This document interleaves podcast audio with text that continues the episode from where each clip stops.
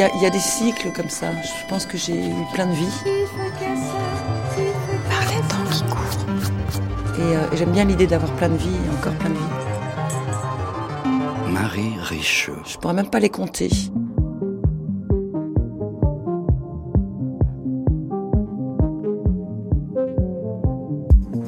À chaque rentrée, c'est pareil. Il faut absolument que je range. Je dois dégager ma table de travail de tout ce qui l'encombre.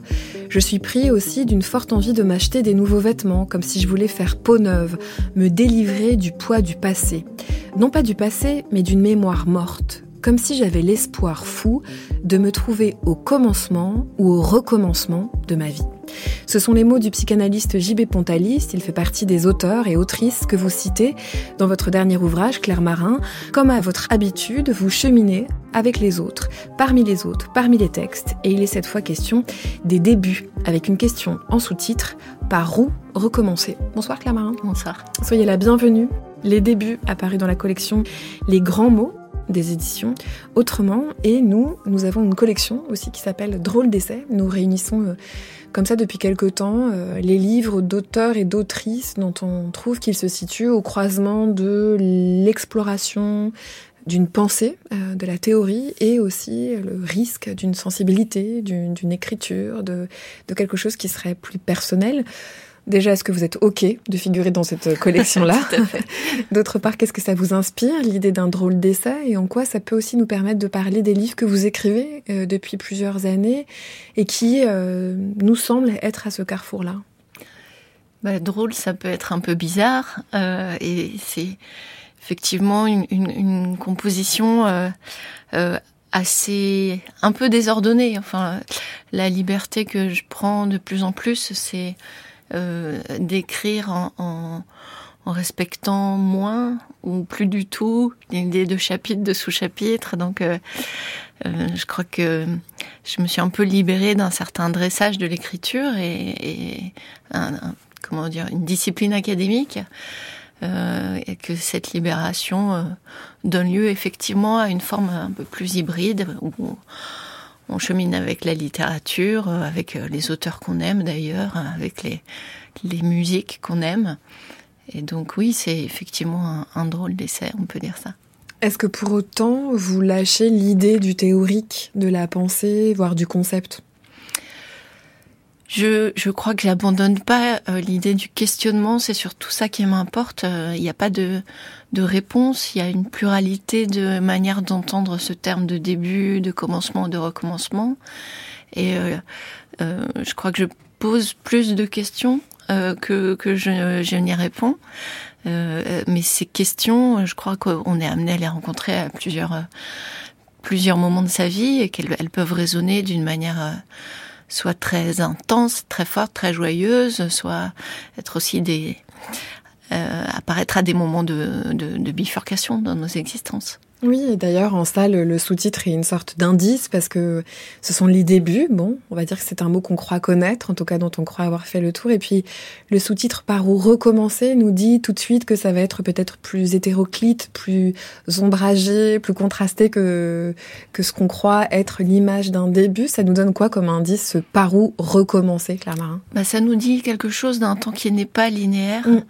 Euh, du fait qu'il y a peut-être euh, des, des, couches temporelles qui se superposent et, et qui euh, vont donner à un événement qu'on a déjà vécu une profondeur et une intensité qu'on n'aurait pas soupçonné. On aurait imaginé une, érosion de l'habitude et en fait, on se retrouve pris par une, intensité qui, nous surprend. Donc, l'idée de combiner les débuts et les recommencements dans le titre, c'était pour sortir aussi de cette représentation assez générale selon laquelle les débuts n'auraient lieu qu'au début mmh. euh, chronologique de notre vie.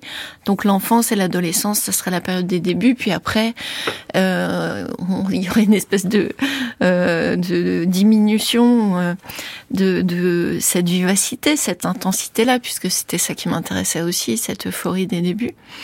Euh, et je crois que c'est faux.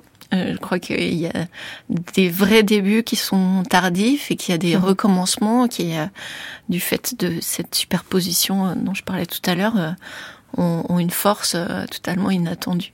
Et il y a un autre truc qui est faux, c'est l'idée que le début aurait forcément à voir avec l'euphorie et l'intensité que, que vous décrivez là. Bien sûr, c'est le cas, mm. et on y reviendra. Il y, a, des moments où vous associez dans ce texte-là, Claire Marin, le début avec l'intensité, mais vous vous méfiez aussi de cette équivalence-là pour dire que parfois le début c'est plus, c'est plus subtil, c'est plus indéterminé, c'est plus flou, c'est peut-être plus discret aussi. Oui, tout à fait. Je crois que ça peut commencer en nous et qu'on on peut s'en rendre compte euh, un peu, un peu en retard en fait, un peu en décalé. Quelque chose a déjà commencé en, moi et je me rends compte euh, en regardant rétrospectivement euh, les petits signes préalables que, que c'était déjà là depuis un moment. Euh, c'est il y a un texte de Merleau-Ponty dans la phénoménologie de la perception. Il dit je découvre que je suis amoureux et il refait toute l'histoire des petits signes et il peut faire la synthèse. Enfin, il est amoureux. Donc il y, a, bien des choses qui se passent en nous et qu'on met du temps peut-être à, à apercevoir. Comme si les choses pouvaient parfois commencer sans nous ou commencer avant qu'on s'en rende compte. Ce flou, euh, aussi bien que le tranchant de l'instant, il est déjà là, déjà dans la convocation que vous faites de la naissance.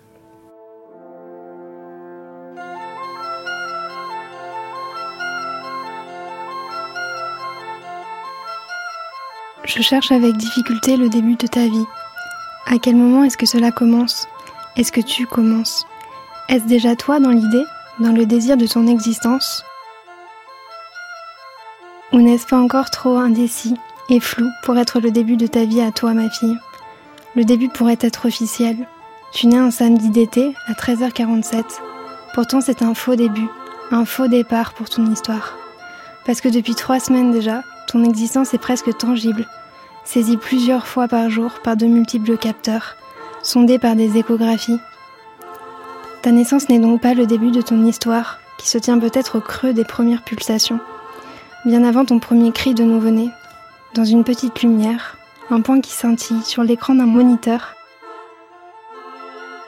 Le premier signe que l'on entend pour une adresse et qui dit, même si rien d'autre ne le laisse encore soupçonner, que tu es bien là, ou plutôt qu'une vie qui deviendra la tienne a déjà commencé. Un point scintille, un être commence, et le bouleversement nous saisit. Ce point minuscule libère une émotion neuve et violente, comme une passion amoureuse. La force de ta présence, même imperceptible, et la terreur de te perdre, cela commence déjà. On dit parfois qu'on écrit des histoires pour en maîtriser la fin. Peut-être qu'on les écrit pour en découvrir le début.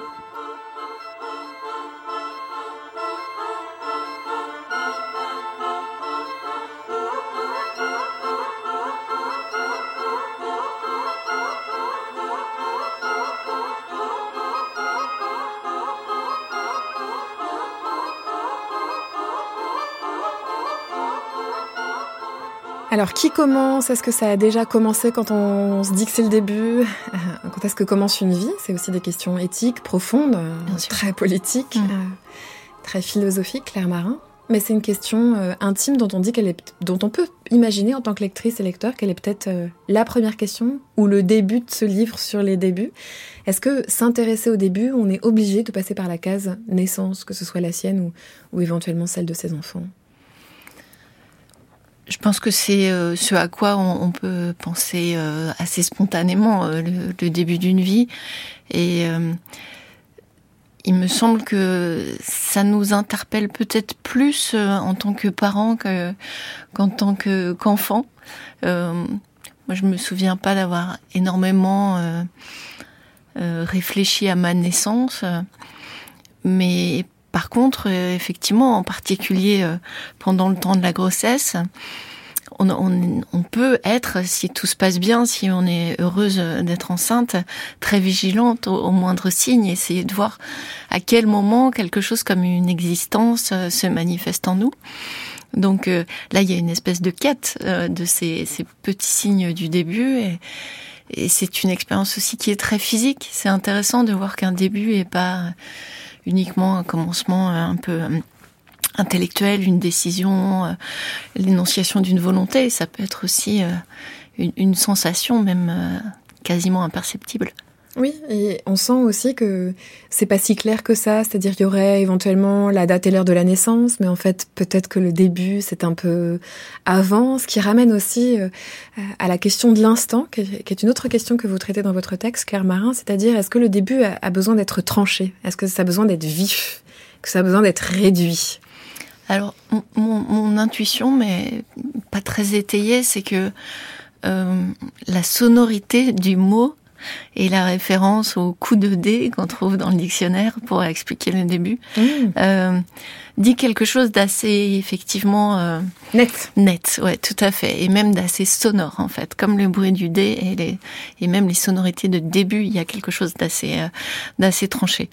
Euh, donc tout ça n'est pas du tout, euh, comment dire, euh, euh, thématisé, réfléchi, mais c'est juste un sentiment. Je trouve que le, le mot produit, alors que commencement, ça s'étale, c'est beaucoup plus doux, beaucoup plus long, et peut-être qu'il y a quelque chose de cet ordre qui s'instaure dans, dans notre esprit. Je pense que les, la sonorité des mots influe sur notre manière de de les aborder comme notion ou comme concept. En tout cas, chez, chez moi, ça fonctionne euh, beaucoup comme ça, donc peut-être que c'est tout à fait contestable, mais il me semble qu'un début, il y a un truc plus énergique, plus, plus rapide, plus... Euh, c'est ça, plus, plus... un peu comme une, une flèche ou une étincelle. Il y a quelque chose dans la, dans la naissance, puisqu'on parle de ça, euh, qui est réputé comme inaccessible, notamment pour celui qui est né euh, mm. ou pour celle qui est née. Donc vous dites, moi, en tant qu'enfant, j'ai assez peu réfléchi à ma naissance et plusieurs fois dans votre texte, vous faites parler comme ça des autrices et des auteurs qui ont bien la conscience que c'est un point qui serait leur début et qui leur serait à jamais euh, inatteignable. Euh, c'est aussi un fil que vous tirez à savoir euh, quelle est notre conscience des débuts, à quel point on est au fait que quelque chose commence ou que nous commençons. Qu'est-ce qui vous intéresse là-dedans, dans notre capacité, comment on pourrait dire, de l'appréhender ou de, de quoi, de posséder le début ou de le circonscrire? Bah c'est, de savoir quand le moi commence en fait, mm. quand le, le jeu apparaît. Euh, c'est cette quête qu'on fait parfois de nos, nos souvenirs les plus lointains. Quel aurait été le premier souvenir un peu mm. vif que j'aurais de, de moi-même euh, et je trouve que ce moment-là, d'une espèce de naissance euh, à soi-même, de naissance ou d'apparition de la conscience de soi, ça c'est presque plus troublant que que sa propre naissance en tant que telle. Euh, donc, euh, comme sujet, j'ai l'impression que ces moments-là où je, je, me souviens d'avoir vécu ce dont on me parle, où je crois m'en souvenir, cette espèce de flou, il est, il est assez troublant. Est-ce que c'est moi qui me souviens? Ou est-ce que d'autres me l'ont raconté et je me souviens de cette histoire. À quel moment vraiment je commence un peu à penser et à ressentir euh, tout seul? Est-ce que ça veut dire qu'on a besoin d'une origine? On a besoin d'un début des choses, que c'est plus solide pour nous? Peut-être qu'on a besoin d'une certaine euh, représentation. Euh, après, jusqu'à quel point elle doit être vraie et juste, ça c'est encore une autre question. il n'est pas sûr que la brutalité du réel euh, soit nécessairement la, meilleure histoire à entendre. Euh, là-dessus, vraiment, je je sais pas. Je crois que dans certains cas, on a besoin aussi de s'imaginer euh, une autre histoire, et, et, même si on sait qu'elle n'est pas tout à fait vraie ou si on fait tout pour euh, ne pas être sûr qu'elle est fausse, disons, euh, ça peut être une histoire qui nous permet de soutenir peut-être euh, mm. l'objectivité des, des raisons de notre naissance, puisqu'on peut être né pour des raisons terribles. Et j'en reviens à votre sous-titre, par où recommencer l'appui de la fiction, de l'invention de soi par la fiction ou par le récit d'autrui ou par un, un récit qu'on recomposerait ça peut être un, endroit par où recommencer, bien sûr, Bien sûr, oui, tout à fait. Je crois que hum, cette, cette dimension-là de, du récit qu'on initie, c'est, c'est une idée de, de Paul Ricoeur notamment, hein, de, euh, de, de la l'aspect narratif de mm. notre existence et qu'elle est en grande partie euh, ce qu'on se raconte. Euh, évidemment, on retrouve ça dans le, le rapport à la fiction, à l'écriture, mais aussi euh, sous d'autres formes, toutes les manières qu'on a aujourd'hui euh, de se dire ou même peut-être de se montrer, sont des, des, formes de fiction sur lesquelles on peut s'appuyer. Mmh. Qui engendre, alors on ne sait pas quoi, est-ce que c'est une identité, est-ce que c'est l'histoire de soi, mais en tout cas il y a quelque chose qui pourrait être le début d'un soi. Vous le dites tout à l'heure, vous disiez ce qui est troublant, c'est le moment où le, le moi apparaît, euh, le sujet, le jeu. Euh, il y, a un motif qui, arrive dans votre livre, Claire Marin, c'est le, parler pour de faux, le, le jeu à parler mm. qu'on entend chez les bébés.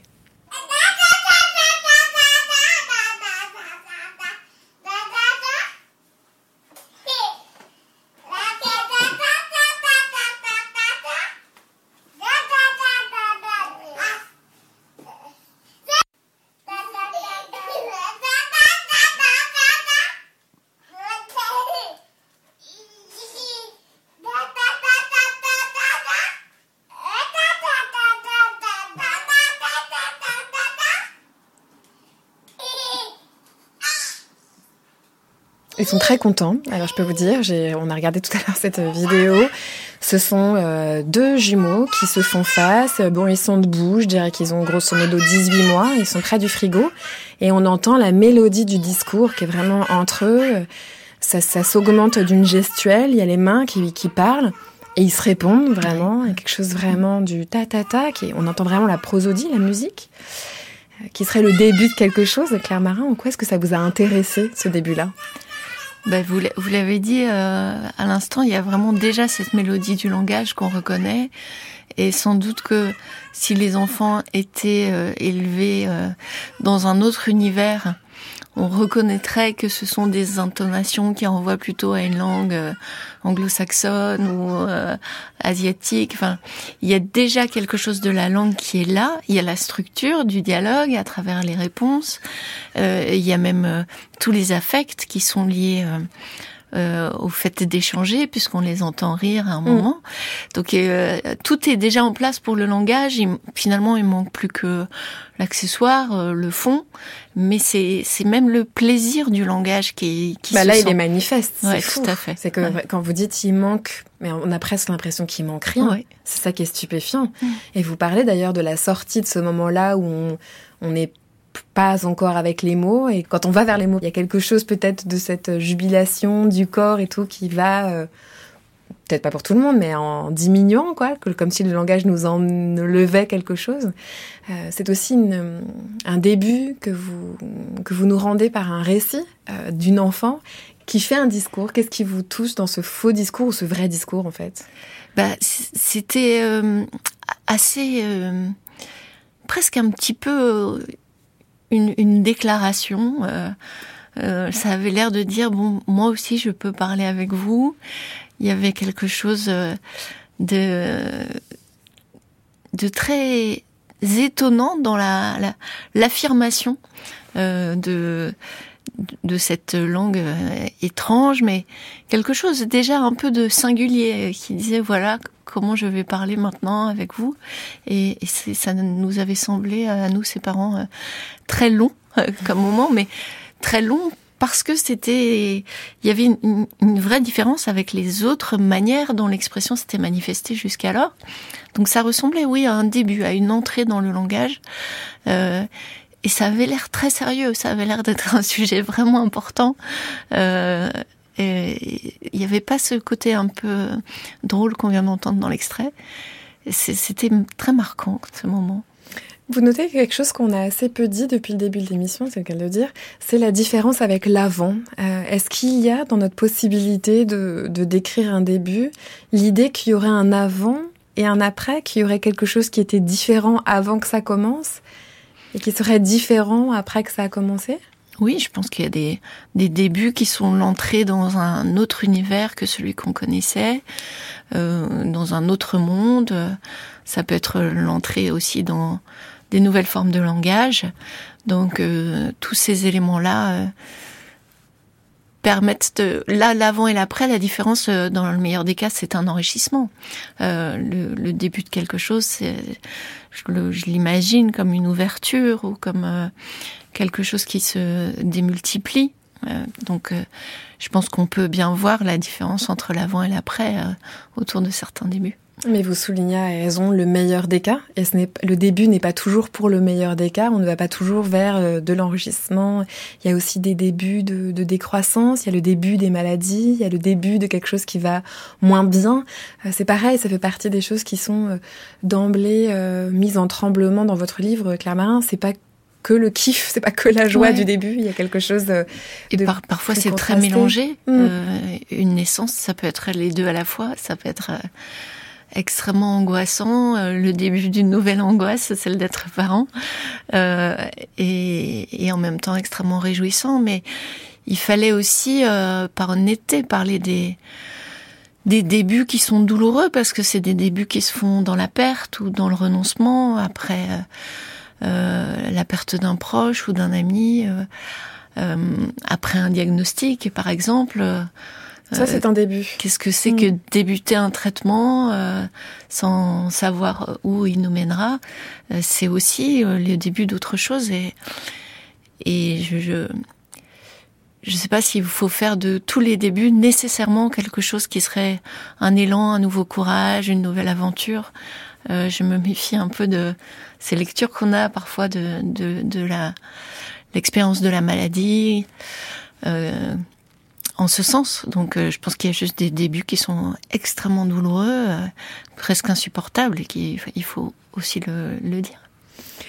Plusieurs fois, je le disais, vous faites appel à d'autres autrices, d'autres auteurs, et puis les questions d'écriture à plusieurs mm. reprises. Ce que c'est que débuter un texte, alors débuter à, à, prendre la parole, mais très concrètement, commencer à, à écrire un texte. On va, écrire on va écouter Georges Perec dans une archive de 1978 où il parle du début de l'écriture de la vie mode d'emploi. J'ai commencé en. en je, crois que ça doit être avril 69. Je pense que c'est ce jour-là, j'ai acheté un, puzzle euh, qui représentait un très grand puzzle en bois. Je ne savais pas ce qu'il représentait. Il y avait une petite étiquette, c'était marqué euh, Port de la Rochelle. Et c'était une photo assez laide d'ailleurs, de, de, sport qui lui est très beau.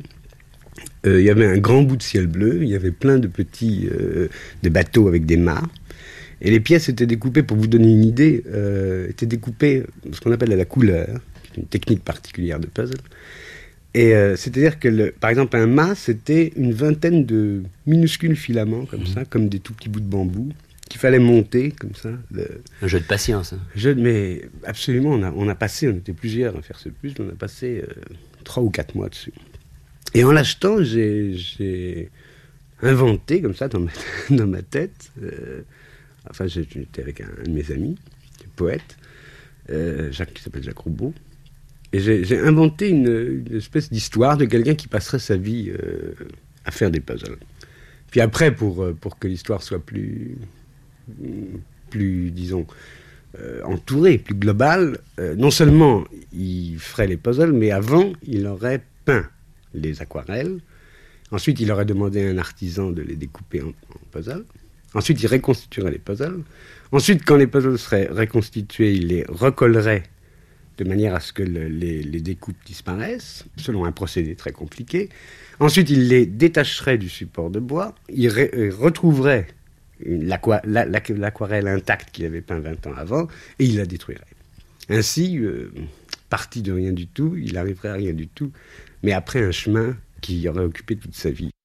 Parti de rien du tout, il reviendrait à rien du tout, mais après un chemin qui aurait occupé toute sa vie. C'est prodigieux, Georges Perec dans cet archive de 1978 qui raconte comment il a commencé. Alors est-ce qu'il a commencé à écrire à partir du moment où il a acheté le puzzle, où il a eu l'idée de cette histoire, ou alors où il s'est mis à son bureau? Claire Marin, qu'est-ce qu'il y a de fascinant justement dans le début des textes? C'est cette excitation. Euh devant quelque chose qui est en train de se déployer à, toute vitesse et c'est les meilleurs moments. C'est les moments où on a l'idée de tout ce que ça pourrait devenir. Euh, et après, l'écrire va être euh, à la fois satisfaisant et laborieux. Mais le moment de, l'étincelle, là, le moment où, où l'idée arrive, la piste arrive, il y a une espèce d'excitation, je crois.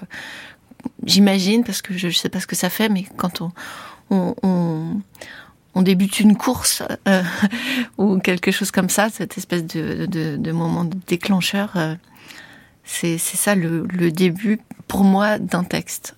il faut qu'il y ait eu ce, cette, énergie, presque cette nécessité de, prendre cette idée et de la, poser sur le papier et de voir comment elle se, elle se déploie. J'aimais bien cette idée de, de commencer par rien et de revenir à rien. Je hmm. trouve que ça résume quand même très, Après très bien. un chemin qu'aura occupé toute sa vie. Exactement. très sagement résumé. Vous, vous faites appel à un texte de Jean-Philippe Toussaint qui s'appelle L'urgence et la patience, où il essaye lui aussi de voir comment débute l'écriture dans sa vie. Et c'est assez fou. Il a presque l'air de pouvoir dire qu'il était, je sais plus, dans quel, dans tel bus, par tel jour d'été, et que il y a eu là aussi une sorte de début des choses dans son désir d'écriture. Est-ce qu'il n'y a pas aussi des manières de se raconter dans l'après-coup, des débuts très nets, Claire Marin oui, oui, sans aucun doute. Euh, il y a des, des souvenirs qu'on choisit, sans doute, ou euh, une petite remise en scène euh, de, de, certains débuts. Et pourquoi pas? Et pourquoi pas? Puisque après tout, c'est nous qui, qui, en décidons. Il n'y a peut-être pas de début absolument objectif. Euh, même si on essaye de saisir le début dans le vivant, par exemple, on va être très embarrassé. Donc, il y a beaucoup de métamorphoses. Et au sein de cette métamorphose, mmh. comme dirait Bergson, on coupe euh, à un instant parce qu'on a, on a besoin de découper le temps pour le penser. Mais effectivement, c'est nous aussi sans doute qui posons certains débuts. Il y a deux choses qui me viennent euh, en écoutant la voix de, de Pérec et qui sont présentes dans votre texte. À la fois ce que vous racontez du, de votre lecture du début de la vie mode d'emploi comme étant une sorte de début euh, euh, malin, parce que ça a l'air de rien, de ne mm. répondre à aucune logique. Et on se rend bien compte que ce début était un début parfaitement maîtrisé. Il y a vraiment aussi cette idée de la maîtrise. Et l'autre chose, c'est qu'il a été en analyse euh, pendant quelques années avec euh, JB Pontalis, que je citais au début, qui est aussi une figure qui revient, lui-même ayant écrit sur, sur les commencements.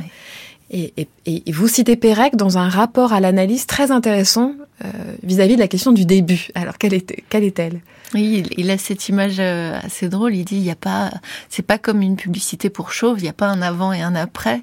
Et, et là, je trouve qu'on comprend tout de suite ce qu'il veut dire, mm. que c'est, il y a vraiment quelque chose de l'ordre d'une espèce de maturation euh, qui se fait euh, indépendamment, évidemment, de la volonté du, du sujet. Quand est-ce que l'analyse commence? Est-ce que c'est le jour où je décide de prendre rendez-vous? Est-ce que c'est avant, quand je, je regarde dans l'annuaire, euh, si je peux trouver un numéro?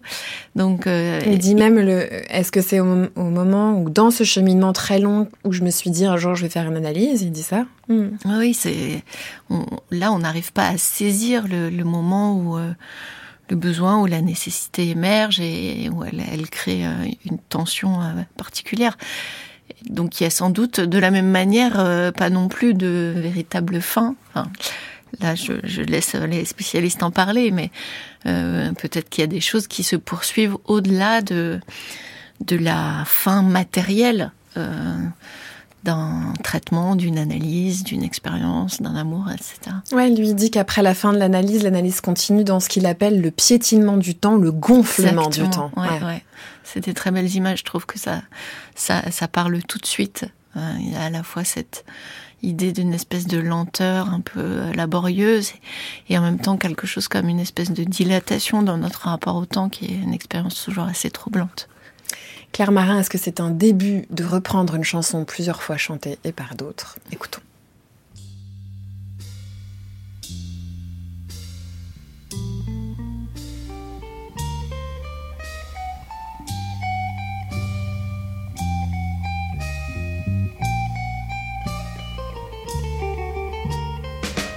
Vous écoutez France Culture, par les temps qui courent, ce soir avec Claire Marin.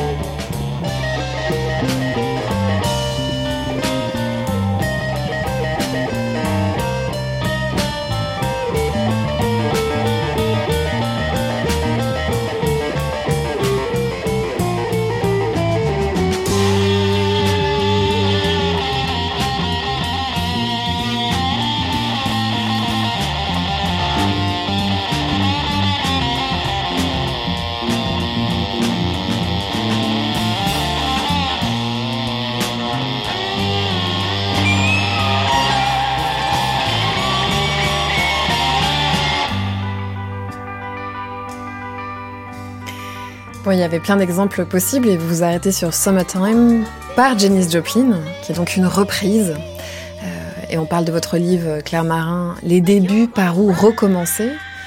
Qu'est-ce qui se passe quand une voix singulière, un corps, reprend une chanson?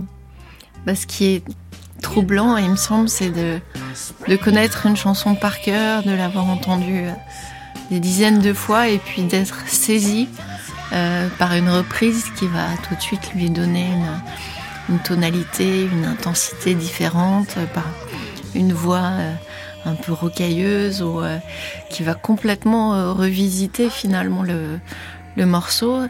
Et de la même manière, il me semble que dans nos vies, on peut euh, revivre des situations qu'on pense connaître par cœur.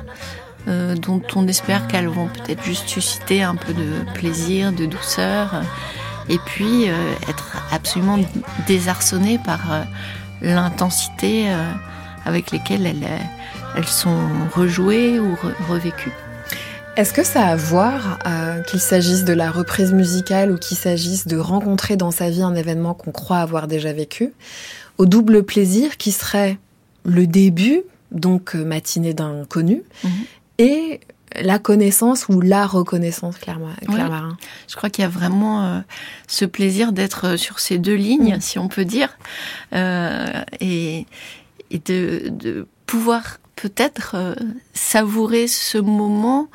Euh, parce qu'on sait qu'il est précieux, on y est peut-être plus attentif euh, euh, parce qu'on l'a on l'a déjà vu disparaître euh, mmh. précédemment.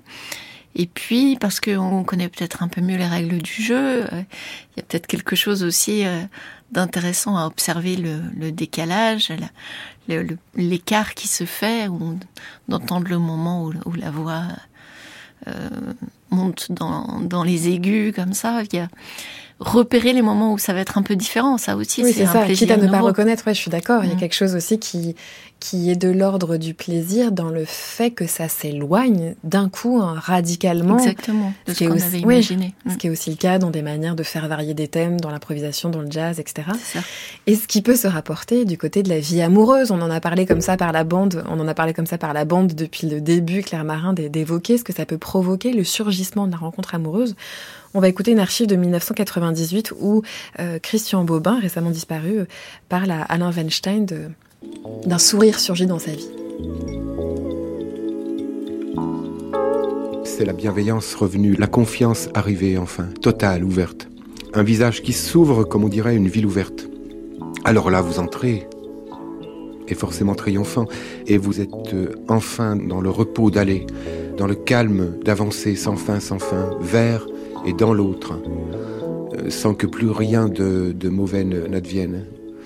Une fois, j'ai connu ça, totalement. Et je pense d'ailleurs que pratiquement tous mes livres viennent de cette seconde-là, de ce sourire-là. Absolument tous tout, tout, tout les livres, même l'écriture, même ma manière de me tenir euh, vivant dans la vie. Et c'est absolument inoubliable. C'est comme une parenthèse C'est peut-être la fin des parenthèses plutôt. C'est-à-dire que, c'est-à-dire que jusqu'à Il cet faut être deux pour faire une parenthèse. Ah oui. Oui, oui. Faut être deux pour faire une parenthèse, oui. Mais non, non, c'est la fin, c'est la fin d'une parenthèse parce que c'est plutôt avant, c'est plutôt, c'est plutôt dans, dans le temps où, où un visage ne s'est pas encore ouvert au vôtre et, et réciproquement. Euh, c'est plutôt dans, dans ce temps désert que, que règnent les parenthèses. Qu'on met sa vie sous le boisseau ou Dieu sait où, à côté. Qu'on la laisse euh, filer, euh, qu'on la laisse aller dans des, dans des zones euh, mortes ou en friche. Et à partir de cet événement fabuleux qui a été pour moi la rencontre d'une personne, et, le, et la pointe de la rencontre a été, il y a déjà plus d'une dizaine d'années, il y a déjà 15-20 ans, je dirais, à partir de la pointe de cette rencontre qui a été le sourire, c'en était fini les parenthèses. 1998, Christian Bobin qui s'entretient avec Alain Weinstein sur France Culture dans l'émission du jour au lendemain, Claire Marin. Le surgissement euh, de l'amour, de la rencontre amoureuse, de la passion amoureuse est assez présent, y compris dans les métaphores que vous utilisez. Je pense même là à l'instant à ce que vous racontez de la naissance d'un enfant qui vient comme ça ébranler l'existence, de même que peut le faire la passion amoureuse. Alors c'est pareil, je vous disais quand on s'intéresse au début, quand vous commencez à écrire sur les débuts, euh, on va dire la naissance, les naissances, c'est peut-être un passage obligé. Est-ce que celle de l'amour ou celle du désir en est un autre? Bien sûr, on y pense euh, là aussi euh, assez immédiatement. C'est euh, toute la thématique des premières fois euh, affectives, amoureuses qu'on retrouve. Ce qui, ce qui est très beau dans ce que ce qu'on vient d'entendre de, de Christian Bobin, c'est et il dit que c'est là que commence sa, sa manière d'être vivant. Enfin, Ouais. c'est vraiment absolument radical. Tenir dans Ouais, l'existence. c'est Ouais. ça, c'est cette pointe de, de la rencontre là, et c'est comme si tout d'un coup il était euh, animé et que jusqu'alors il avait été un peu euh, dans une existence vague, un peu indécise. Donc c'est quelque chose de cet ordre, oui, que produit un visage, que peut-être euh, produisent aussi euh, des paroles euh, ou euh, un geste simple, euh, qui peut être un geste d'affection ou d'encouragement. Et, euh, et c'est c'est les rencontres euh, au sens large, peut-être pas Mhm. uniquement amoureuses, qui peuvent produire ce, ce sentiment d'entrée dans l'existence. Que ce soit des mots qu'on nous dit ou des mots qu'on prononce, je pense, euh, en vous écoutant à ce que vous racontez d'un texte euh, tout récent d'ailleurs, d'Olivia Rosenthal, Un singe à ma fenêtre, où euh, vous citez le moment où d'un seul coup elle se met en balbutiant intérieurement à produire une phrase, un mot, un récit de soi-même qui n'était pas arrivé jusqu'alors et qui va peut-être la faire se tenir autrement dans l'existence. quoi. C'est- vertigineux aussi de se dire ça, Claire Marin. Oui, on peut très bien être euh, surpris par ses, ses propres paroles. Euh, Il y a parfois un, un récit qui surgit en nous euh, et qui est euh, qui est au-delà de ce qu'on on pouvait peut-être juste euh, essayer de penser ou en deçà. Je sais pas comment il faut le dire, mais il y a, y a parfois euh, moi, j'ai j'ai pas fait, je, je n'ai pas fait cette expérience, mais euh, dans l'écriture, ça, ça peut surgir, c'est-à-dire euh, de commencer à écrire une histoire et puis euh, en fait, il y, en a clairement une autre euh, qui apparaît au milieu d'une phrase et qui prend tout de suite le dessus et qui s'impose sur le début euh, qu'on avait imaginé. Ça, ça vous est déjà arrivé Ouais. Et du coup, vous avez, vous avez fait quoi? Vous, avez, vous suivez généralement? Ah oui, s'il y a une phrase qui est plus forte que les précédentes, il faut la suivre. On parlait de l'analyse, c'est aussi euh, Perec dit j'ai rien à en dire, je peux rien vraiment dire de ce qui se passe dans ce dans ce cadre-là, mais il dit aussi combien est-ce que en effet il y a des des mots qui sont dits alors ou bien par soi analysant ou bien par un analyste qui peuvent euh, être le début de quelque chose, une sorte de nouvelle façon de sonner quoi. Ouais, c'est ça, quelque chose comme un déclenchement au sens presque mécanique, on fait tourner euh, la roue d'un cran et- et là quelque chose de, de nouveau apparaît. Je crois que ça c'est aussi une image, euh, je trouve assez parlante. Parfois on, a juste besoin de décaler un peu la perspective euh, pour y voir clair et ça, ça doit fonctionner aussi pour le langage. Au tout début de ce texte, Claire Marin, vous dites qu'il y a volonté de, de maîtriser le début et que peut-être on écrit pour connaître le début ou pour connaître la fin. Est-ce qu'écrire ce livre-là a modifié votre rapport à l'un et à l'autre au début d'un texte et à la fin? Alors j'ai toujours les mêmes problèmes, euh, c'est-à-dire la fin. La fin, ça reste toujours très problématique. Euh, donc je- peut-être que c'est bon signe de pas réussir à finir. Je ne sais pas, mais euh, c'est vrai que c'est sans doute euh, par peur de la fin que je, je ne finis pas vraiment les, les livres. Je sais pas, il faut, il faudrait y réfléchir peut-être. En tout cas, à la fin, c'est la possibilité de recommencer. Les débuts, par où recommencer C'est euh, dans la collection Les Grands Mots chez Autrement. Merci beaucoup, Claire. Merci à vous.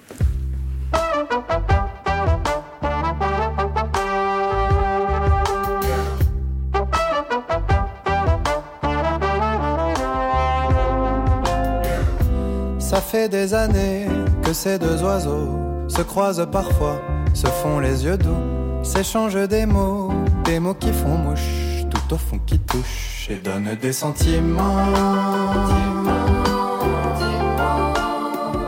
Mais c'est jamais le moment pour aller. Souvent c'est le soir, toujours au hasard, qu'ils se croisent un peu, se mangent les yeux. Puis il se fait tard et sur un long regard, tous deux se séparent, loin des terrains glissants. Voyez s'il y a quelque chose entre ces deux-là d'évident. Ils n'ont jamais loisir de se faire ce qu'ils pensent. La vie, la vilaine fait des siennes à ses pauvres enfants. Pris dans des amours parallèles, ils n'ont jamais le temps de s'aimer un peu. Lui-même semble à peine se soucier de ses deux amoureux. Il a mis de flèches, point de perche et sans perdre de temps à changer de vent.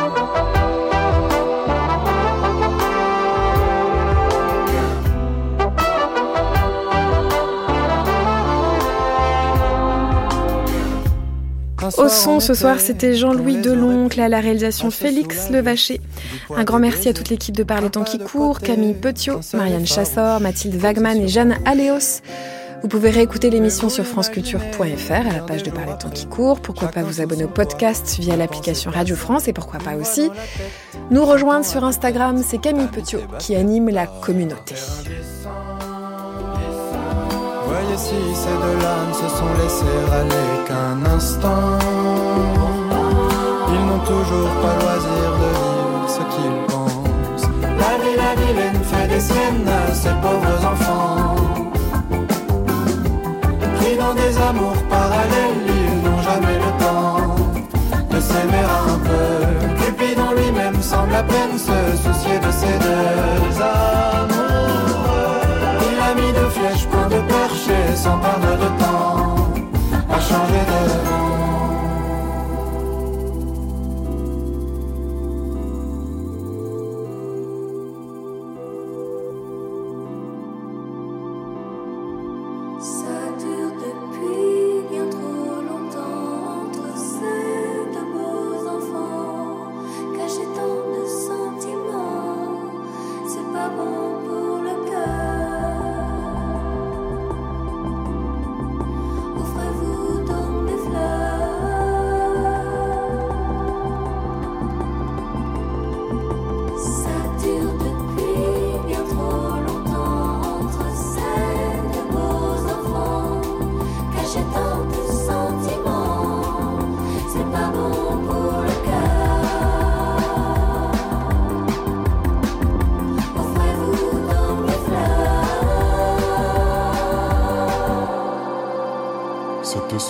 La vie, la vilaine fait des siennes ces pauvres enfants. Qui dans des amours parallèles, ils n'ont jamais le temps de s'aimer un peu. Cupidon lui-même semble à peine se soucier de ses deux amours. Il a mis deux flèches, point de perche et s'en perdre de temps à changer de vent.